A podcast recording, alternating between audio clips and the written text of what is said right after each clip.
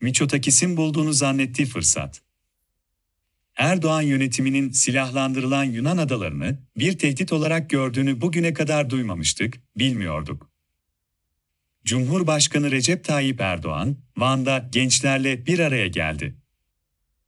Adalet ve Kalkınma Partisi propaganda mekanizmasının gençlerle toplantı, icadının nedeni bu seçimde ilk kez oy kullanacak olan gençlere ulaşabilmek. Onun için önceden seçilmiş gençlerle Cumhurbaşkanı bir araya getiriliyor, uslu uslu sorular soruluyor filan. Gençlere ulaşabilmek için bunun çok işe yarayacak bir yöntem olmadığını söyleyeyim ama beni dinlemezler zaten. Erdoğan, bu toplantıda Yunanistan ile Türkiye arasında son günlerde karşılıklı demeçlerle arttırılan gerilimin kaynağını açıkladı. Vahdettin Köşkü'nde ağırladım. Yemekte her şeyi aramızda konuşalım diye anlaştık.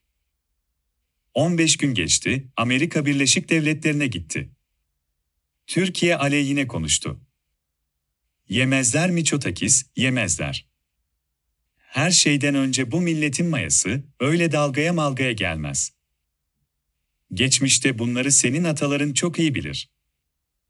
Bunları yenilemeye kalkma, faturası ağır olur. Hatırlarsınız, Suriye'deki iç karışıklıkların üzerine elimizde benzin bidonuyla koşturmamızın nedeni de Esad'ın, Ahmet Davutoğlu ve Erdoğan'a verdiği sözleri tutmamış olmasıydı. Daha doğrusu bize böyle açıklanmıştı. Buradan anlıyorum ki Yunanistan Başbakanı, Amerika Birleşik Devletleri Kongresi'nde Türkiye'yi açıktan hedef alan o konuşmayı yapmamış olsaydı, bugün bu gerilimli ortam yaşanmayacaktı.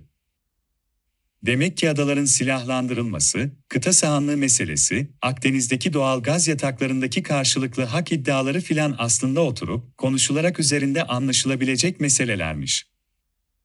Üzerinde konuşarak anlaşabileceğimizi düşündüğümüz konuları sırf Miçotakis, Erdoğan'a yamuk yaptı diye konuşmayacak mıyız? Haf bir durum olduğunu söylemek zorundayım. Türkiye'nin ulusal çıkarları böyle kişisel kaprislerle mi korunuyor? Türkiye ile Yunanistan arasındaki bu gerilimden karlı çıkacak olanlar bu aşamada öncelikle silah tüccarları olur. Nitekim Yunanistan Başbakanı da tıpkı Erdoğan gibi ülkesinin kıt kaynaklarını hiçbir zaman kullanamayacağı silahlara yatırmak için çok heyecanlı görünüyor. Erdoğan'ın ise 400'lere gömdüğü milyarlarca dolar gibi Miçotakis'te halkının refahı için kullanabileceği paraları Amerika Birleşik Devletleri, Fransa ve İngiltere'nin silah üreticilerine yatırma peşinde, uçaklar, gemiler ısmarlıyor. Zannediyor ki şu kadar uçak ve bu kadar gemi daha satın alabilirse Ege ve Akdeniz'de istediğini yapabilir. Yapabilir mi acaba? Yunanistan Başbakanı, Erdoğan yönetiminin bölgedeki yalnızlığından ve uluslararası arenada pek dostunun kalmamasından aldığı cesarette tehlikeli bir oyun oynuyor. Unuttuğu şey şu ki Erdoğan'ın dış politikası, iç politikada yarattığı gerilime destek olması ekseninde yürütülüyor. Dış politikası, iç politikanın alt başlığı gibi. Artık biliyoruz ki bu halkımızın bir kesiminin hoşuna da gidiyor. Erdoğan çıkıp da birisine eyi diye kükredi mi, midelerinin gurultusunu duymuyorlar. Bu politika Erdoğan yönetimine, beceriksizliklerini örtmek için ihtiyaç duyduğu illüzyonu sağlıyor. Yani Miçotakis'in bulduğunu zannettiği fırsat, esasen Erdoğan'ın aradığı fırsattır. İki taraftan biri çıldırıp, karşısındakine saldırsa bile bu savaş bugünkü dünya dengeleri içinde kaç saat sürebilir dersiniz. Hadi bilemediniz bir iki gün kimin kazandığının, kimin kaybettiğinin asla belli olmayacağı bir askeri çatışma. Erdoğan'ın elindeki muazzam propaganda makinesini harekete geçirip en kötü olasılığı bile zafere çevirme yeteneğini de ihmal etmeyelim. Üstelik şu andaki askeri kapasitelerine baktığınızda Yunanistan ile Türkiye aynı ligin oyuncusu da değiller. Erdoğan yönetiminin silahlandırılan Yunan adalarını bir tehdit olarak gördüğünü bugüne kadar duymamıştık, bilmiyorduk. Bu konularda konuşan eski askerlerin nasıl susturulduklarını da unutmayalım. 20 yılın ardından bugün bunlar ciddi mesele olarak kamuoyunun önüne konuluyorsa, bu Erdoğan'ın eline seçimlerden önce masaya sürebileceği bir koz geçirme isteğindendir. Miçotakis de ona bu fırsatı vermek için istekli görünüyor. Tarım Bakanı Nasreddin Hoca'ya özendi.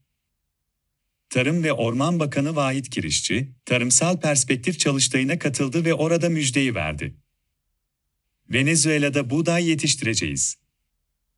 Bizde toprağın köküne kıran mı girdi diye aklınıza gelebilir tabii. Evet, maalesef tarımsal üretim yapılacak alanlarımız her yıl azalıyor. Son 30 yılda 4,8 milyon hektar tarım arazisini kaybettik. Sadece Konya'da son 10 yılda tarım alanlarının onda birini kaybettik. 2021 yılında buğday ekim alanı 6,7 milyon hektar oldu. Bir bu kadar alanda da ekim yapılamıyor. Bunun nedenlerinden biri üreticinin daha karlı gördüğü ürünlere yönelmesi, bir başkası artan girdi maliyetlerinin birçok ürünün ekim dikimini yapılamaz hale getirmesi. Ve hükümet bu temel sorunlara çözüm arayacağına gidip Venezuela'da buğday üretmeyi tasarlıyor. Hatırlar mısınız bilmem, Erdoğan yönetimi daha önce de Sudan'da toprak kiralayıp tarım yapmaya heves etmişti. Mehdi Eker Tarım Bakanı iken 2013 yılında 780 bin hektar tarım arazisi 99 yıllığına kiralanmıştı. Aynı şekilde Nijer'de de arazi kiralanacak ve yem bitkileri tarımı yapılacaktı.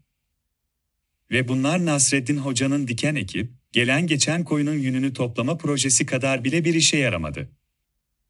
Venezuela'da da benzer bir sonuç olacaktır, bugünden iddiaya girebilirim. Tarım Bakanlığı bu boş işleri bırakıp Türkiye'deki tarımın nasıl kurtulacağına odaklanmalı. Bugünkü mazot, gübre, yem, elektrik fiyatlarıyla bugün ürettiğimiz kadar üretebilmemiz bile tehlikede.